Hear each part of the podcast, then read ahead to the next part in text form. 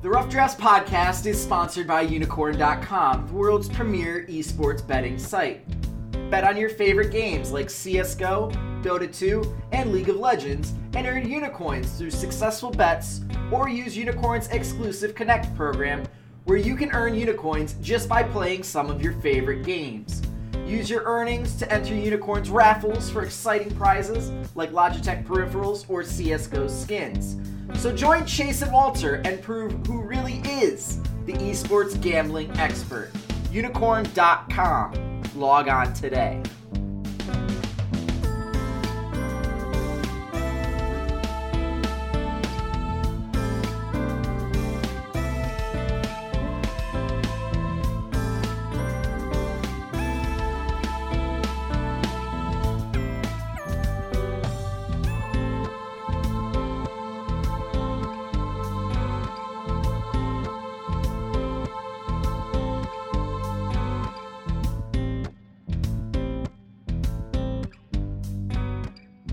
Hello, Internet. This is Chase Redshirt King Wassenaar, and welcome to day six of our NALCS team by team preview podcast series.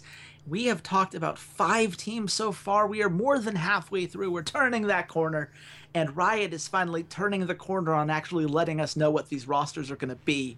But we have them. It's late at night on a Thursday, but we have them, and we're going to talk about one of the more interesting developments that came out today, and that's going to be from a tribe called FlyQuest. And I can't think of anyone I'd rather have break all this down with me than my good friend and co-host Walter C. Svetchuk. Walter, why are you even implying that this isn't a joke I've made way too often on this show? I am. That's why I'm, I'm groaning and I'm sighing and I'm going, why did I agree to do a podcast about FlyQuest at 2 o'clock in the morning, East Coast time? Because you're just going to try and jam as many fun FlyQuest high moon puns into this, and I'm just gonna want to kill myself. So, you know, thanks for that, and thank you, Riot, for for being so on top of your game that I have to record a podcast at two o'clock in the morning so it can go out tomorrow. So I tip my hat to all of you in the Riot NA Esports office. I'm very happy, very happy well, person. You know, I'm gonna give you the same advice that I'm gonna give their new signing, which is don't kill yourself or get yourself killed.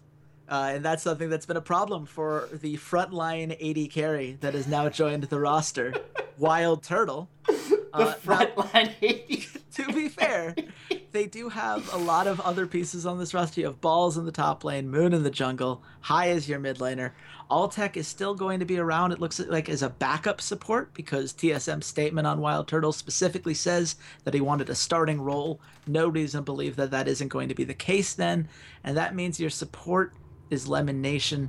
It's it's a reunion of a lot of these, you know, even pre Cloud Nine games. We're getting into Quantic territory, folks. It's kind of exciting. Let let's talk about FlyQuest as a whole before we get into everyone's favorite frontline AD carry. How do you feel about FlyQuest last split? Did did you feel like the fact that they, they got to that third place match means that they well exceeded what we expected of them? Or was this about peaking at the right moment and, and kind of rolling the momentum from there? So, so here's the thing. Like, I feel like every analyst on the planet that thought about FlyQuest kind of had him pegged in that sixth, seventh territory. So obviously, like, hey, they ended up in the third, fourth place match. Um, they exceeded our expectations technically. Uh, as a whole, they they did what we expected them to do. They had a really good, strong start to the split. They they came out on you know on all cylinders. They were you know a top three team for the majority of that early part of the split, and then sort of faltered towards the end. And it was because they had this excellent synergy between their core four. And I know we had a lot of questions about Moon, but Moon ended up being their best player, and he sort of filled the exact same role that Contractz did and excelled at it. And they really, once they realized Moon was kind of the primary uh, the primary wingman for Hai on this team, and that was what we were thought was missing was a secondary carry behind Hai.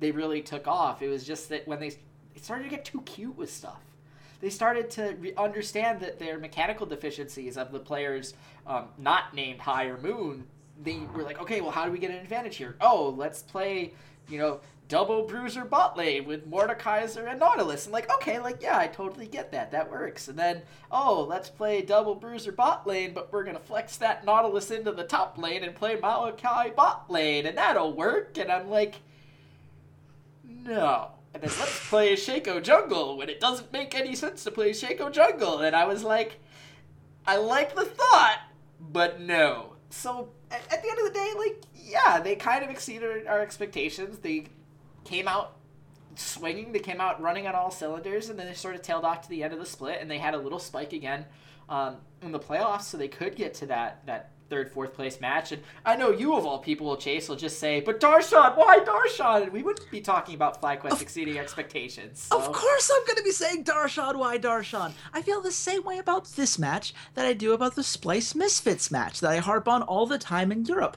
This should have gone to CLG. And and to be fair, and I'm going to give FlyQuest a whole bunch of credit here, they had to follow the play and play out to that final win condition. They had to win the game. Yes, they were able to take advantage of a big mistake, but they had to do enough that they could take advantage of that mistake. They had to be at a point where they'd won two maps prior to that point. So, certainly, it doesn't take away everything. But if we're going to act like FlyQuest were so much better than we thought, we're ignoring half of the split where they went from being really, really good, tied for the best record, or maybe one loss behind for the first half of the split, and then went really, really bad for a good portion of the second half up until they kind of fought their way back in in week nine and secured that playoff spot over Immortals. There was a good chance if Immortals beats either of Team Liquid or Team EnVyUs in week six of the NALCS, FlyQuest isn't in the playoffs. And no, I'm not over it hashtag rest in pieces lord flame and my my beloved immortals team but we do have a step forward for FlyQuest. We do have something where we can say tangibly, this is an upgrade on paper, right? Do we feel good about this Wild Turtle signing? Is this something that you expected FlyQuest to look at as a position in which they'd want to make those efforts? Like, how, oh, how do you feel about this move? Absolutely. Like, AD Carry absolutely had to be the position that they went to, to go make changes because – Altec Altec is the easiest AD carry to game plan around because all you have to do is just threaten him. All you have to do is just get in his face. You don't have to throw a punch. You don't have to you don't have to, you know, have a weapon. All you have to do is like get in his face and just like aggressively like bark at him. It's mm. like when players are taking like free throws and you have, or it's like Lance Stephenson. All you need is Lance Stephenson to just get into his face and just like blow in his ear, or like you know t- untie his shoes, or like silly stuff like that. And it's just like Altec's like, nope, peace, I'm out of this team fight. And you're like, wait a minute, like they they, they have no mana. What do, what do you mean?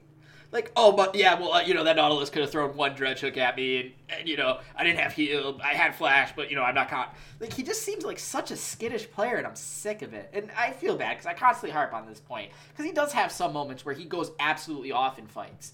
And because of the safe way he plays, he's able to skirt around the edge of the, these fights and pick up, you know, the, these low health targets. And he can kite very, very well.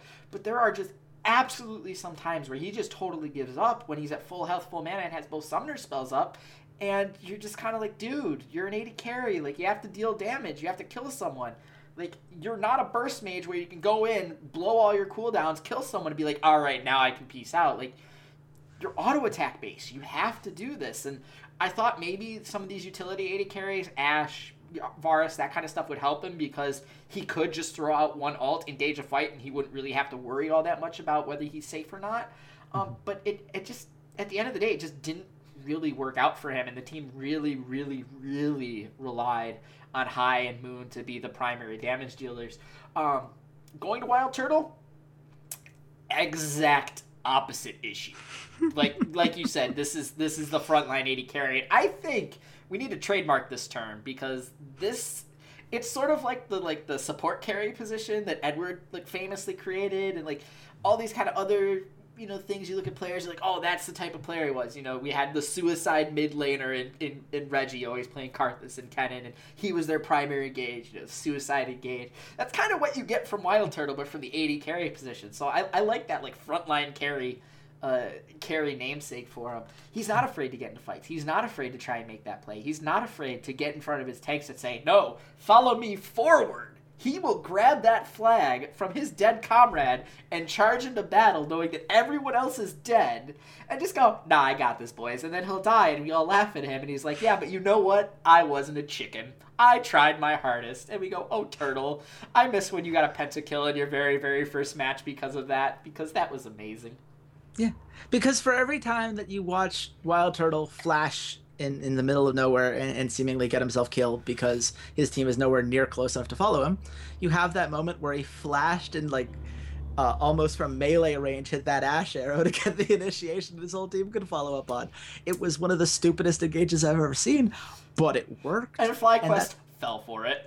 yeah, and FlyQuest fell for it, and that's something where you have to look at. You know, maybe that's the moment FlyQuest looked at and said, "That's something that's that what we, we need." And, and and to some extent, I, I think that that's fair. I mean, I, I went back and forth on on Altec over the course of the season. He was a guy that I almost put on my All Pro list for AD carry at the third team, which a says that I really did not like the AD carry position in North America this last split, but b when he's good, his moments are very good. Uh, he loses lane, which is a problem and is something that consistently uh, has has held him back, and that's something that Wild Turtle isn't going to have the same problem with. Well, but not as severe. Uh, when you're losing your lane by an average of five CS per uh, 10 minutes, that's kind of a problem. Over the course of a full season, that's pretty significant. Cody's Sun at his worst was not quite that bad in lane. It was it was around that number. So it, it's a concern to me. Um, but you know, and his KDA numbers are great. I, I call it cop syndrome when it comes to Altec because he was the first guy to really be that. I am going to make sure that I don't die, and when you look at my numbers, they will always look good. But I mean, you look at damage per minute, right? Uh, Altec 494. That is below average among North American AD carries, and that's fine if, say, you have a carry top laner. Their top laner is balls Balls is not a carry top laner. I, I don't think anyone would mistake the way that Balls is playing at this point in his career for someone that's going to single handedly take over a game, the way that someone like, say, Flame would maybe take some damage away and some resources away from someone like Cody Sun, whose damage per minute numbers are very similar to Altec's. So, without those same excuses, you're left with that caveat of, yeah, he just wasn't willing to engage. So, I guess the, the key here, Walter, is going to come down to everyone's favorite narrative ever, Hai as the mastermind shot calling no, genius. No, no, no, no, Can he rein in no, no, Wild no, no, Turtle's worst tendencies? Nope, nope, nope. That that narrative is done and done and dead, boys. Because uh, because Hai could not single handedly shot call this team into the finals, so I am hereby dubbing that narrative dead. Like, yeah, we can still say he's this fantastic shot caller, but we're not putting him at like god like you know Mata, Pawn, Dade, Dandy, like Samsung level of like he's a god among shot callers. He I can mean- make water out of wa- wine out of water. Ah, like, nah, I'm I done mean, with that. Nah, not at all. Mata wouldn't have been able to win with that team either, right? Like, I mean, what? what so let let's get deeper into that. Why do you think that that deserves to be stripped from Hai? Why do you think that he can't be that figure that kind of gets the most out of a Wild Turtle type player? So the problem is, is they're just Wild Turtle really shouldn't be the primary engager. Like that shouldn't happen. As, as, as we're as we're seeing, like Ashe and Varus are shifting out of the meta. If you're watching any of the Demacia Cup, if you're watching any of the uh, University of Legends, uh, League of Legends tournament, like it's going to Jinx and Caitlyn, and like you still get some Ashe, you still get some Varus, but like, how do you be a primary engager on on Jinx? Like, I guess you can flash forward and, and throw out the traps, and like you can do the same thing with Caitlyn, but at the same time, then you're a Caitlyn without flash that just through this tiny little area of effect route that takes a second to arm and then also has to be stepped on.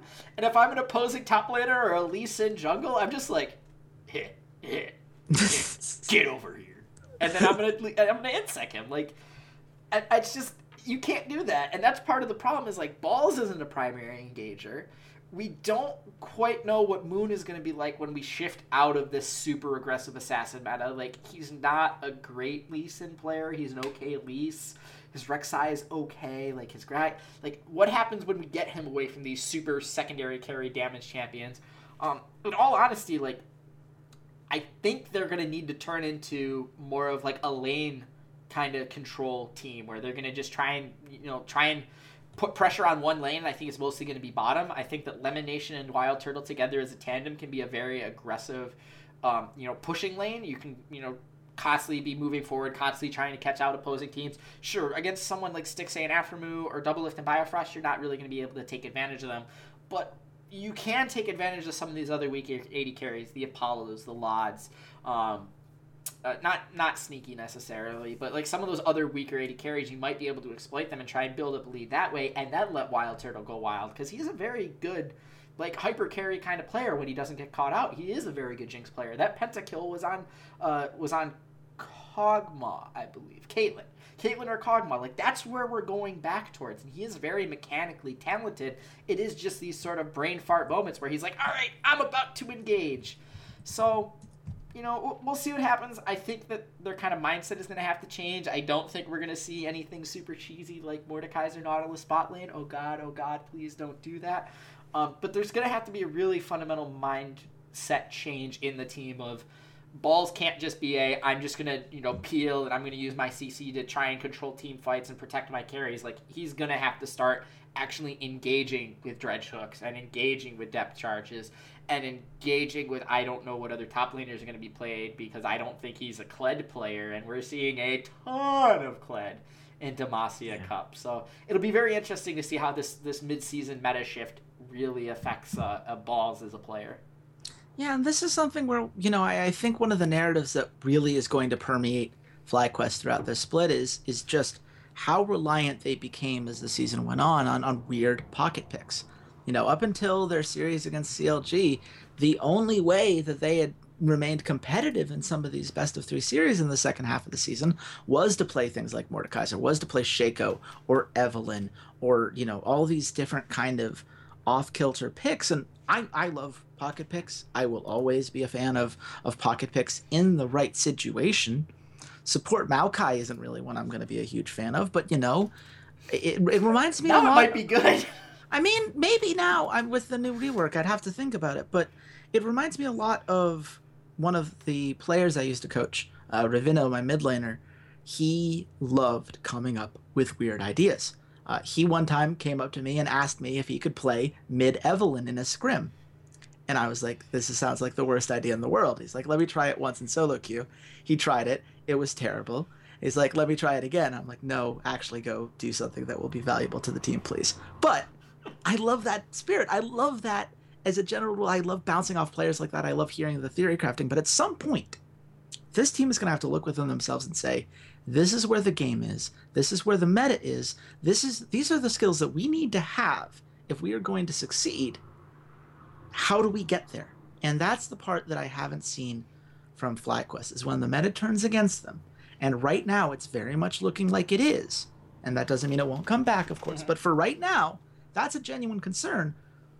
How do they make the meta work for them? Are they going to keep trying to brute force these weird picks and just hope that they could be smarter than other teams? Or are they going to try to adapt? And if they are going to adapt, are Balls and Lemon Nation at this point in their career ready to do that on a mechanical basis? Is Hai? I mean, look, Hai's first half of the split was great, but is he going to be able to do that for a whole nother split? They're, they're question marks, and they're question marks that I think are are concerning to me when I think about how they're going to respond this split. Where listen, do you listen? If teams are going to continually walk into Hai's Orianna ultimates and just like clump together and let him hit four man Orianna ultimates like TSM did in some of in some of the games in the regular season, like Hai can still look like a god, but at the same time, I would just ban his Orianna and say, okay, how else are you going to make plays if you can't just you know throw a ball and alt? Um, salty TSM fan, sorry, I know some people are getting annoyed by that, but I just, I just Corki wanna... mid, Corki mid, please. Okay. He was great on that. Yeah, he He's... was great on Corki mid. That was that was probably his best champion, and then his or like his Syndra and Orianna were after that. But look how quickly Corki fell out of the meta. It was like three weeks and it was gone. And I get world yeah. world championships are going to come back and Corki is going to be back in the mid lane, but like, are we positive this team is going to make it to worlds? Are we positive this team is going to make it to the semifinals of the playoffs? Are we positive this team is going to even make the playoffs? Playoffs. I mean, that's Don't that's the question. playoffs. That's the question I'm asking you, Walter. Where does this team end up ultimately with all these concerns? And I do think they are fair concerns. Ultimately, where do they end up? See, the problem is that the NA scene is just so muddy after the top two.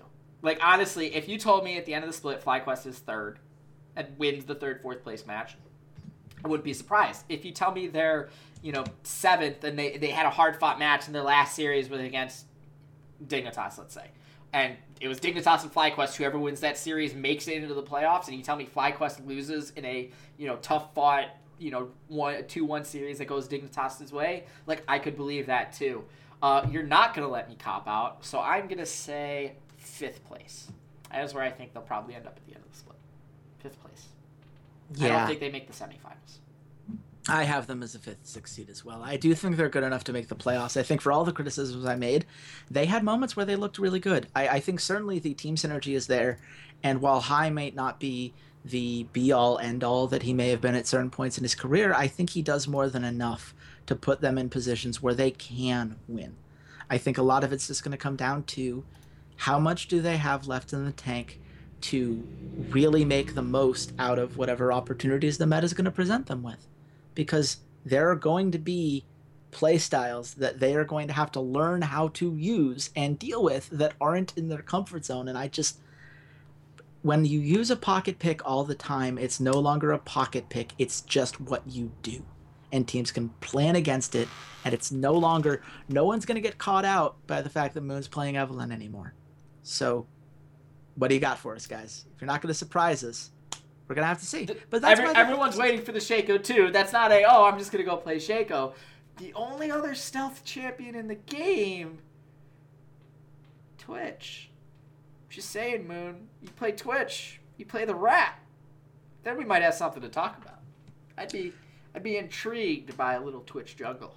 Today I learned Rengar does not have stealth. Interesting. Well, anyway. No, technically that's invisibility, isn't it?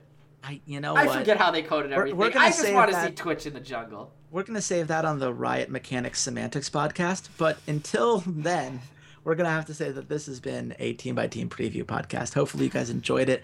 Uh, we certainly had a lot of fun with it. I think FlyQuest is an interesting team, and you guys should let us know in the comments underneath what you think about our arguments here. Were we too harsh? Did you think we gave too much credit for certain things? Let us know. You can find me at Redshirt King if you want to talk to me about anything I said directly. Walter, where can the people at home find you? Uh, you guys can find me at CADs underscore LOL, and I'm instituting a new rule for this uh, for this summer split. Anyone who makes any high moon jokes uh, at my Twitter, at the Rough Drafts Twitter, or in the comment section of any one of our videos gets instantly blocked on all my accounts. Have a great summer, folks. You heard you heard here first, boys. You know what to do now. I'm counting on you, denizens of the internet. And I'm counting on Riot. Counting on Riot to actually make sure that all of the things that we think are in the database now are finalized. So hopefully we'll have a whole bunch more episodes about NA and EU moving forward. So until then, goodbye internet. So Walter, I, I- I felt like I had to tell you this, and it's been a, a very interesting sequence of events heading into this episode. If people are curious why maybe I was a little loopy during the FlyQuest bit, I was at work today. I'm currently working at a grocery store, for people who don't know, trying to get my hours in while I try to find a full time job. And one of our customers did not remember to grab all of his bags. Left one bag out at the end of the at the end of the row. So I went to chase after him. Now, there are two ways you can view this story. You can view the story through my lens or through the sto- lens of everyone else in the store. So, from my point of view, the value see Run Forrest Run. it's exactly that. So I'm I just see it and I'm like, I gotta go. I gotta catch that guy because if it were me, I'd want someone running after me with my stuff. I wouldn't want to have to drive back at ten o'clock at night trying to get to a Safeway to A- get my absolutely. groceries. So I'm I'm charging through and I get to the doors and for whatever reason they're not opening and I don't know why they're not opening but I gotta squeeze my way through Indiana Jones style through the little hole as it's closing behind me and I get through kind of but I hear like a little banging behind me and I hand the bag to the customer. He looks at me like he's confused but he's very glad to have his bag. and I come back in, and everyone's looking at me like a crazy person because for people that weren't high on an adrenaline rush, what they saw was a checker going into a full sprint, the doors opening very slightly but not quickly enough, and me bursting through them like I'm a bat out of hell, just slamming through the doors, knocking them out of their holding. Now, luckily, they're meant to knock out because for fire codes, you have to be able to Yeah, get out in case they stop working. Yes. But um, it made a very loud noise, apparently. And everyone was looking at me like, who the hell is that crazy dude? Like running through a door. like he's just been like let through a barn and this is my one chance for survival. And everyone I come back in. And my boss is looking at me like I'm just lost my goddamn mind. And the customer who I'm checking out just looks at me and says, Promise me that you will treat my groceries the same way you just treated his. so I don't really know how to feel about the story. Proud, ashamed, I don't know.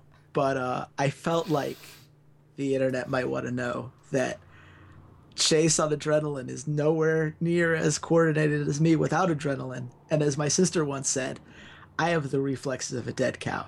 So you could just imagine this overweight, hurtling, whatever the hell you call me in that state of mind, just bursting through the sliding doors. Ah, but you know what? That's bloody lovely. The customer got his groceries, and isn't that really why we're all here at the end of the day? I mean, you're here to watch a YouTube video, supposedly people who might be watching this, but Oh yeah, th- this is getting tacked right on at the end of the FlyQuest episode. This Great. is this is this is beautiful. This is uh uh no I, I mean metaphorically I think we're all here to get groceries. Uh but at the end of the day, uh I, is gro- I don't know. What what is groceries a metaphor for? I think that's the real question. What are groceries? I mean, what what is life really? But a process through which we eat groceries in order to survive, so that we can keep living, man. I don't are, is like toilet paper technically groceries? I mean, it can be if you so Is that technically groceries if you get toilet paper from a grocery store? I mean, yes, maybe. Eat toilet paper. You I want to eat toilet paper. man, I I could not even pretend to care. These are the important questions you expect us to answer on the Rough Draft podcast. Are toilet paper groceries, and would you eat it? Hard hitting esports journalism, boys. Goodbye, internet. Hey there, C80s here. Thanks for checking out the podcast. And if you enjoyed today's episode, consider supporting us at www.patreon.com backslash rough.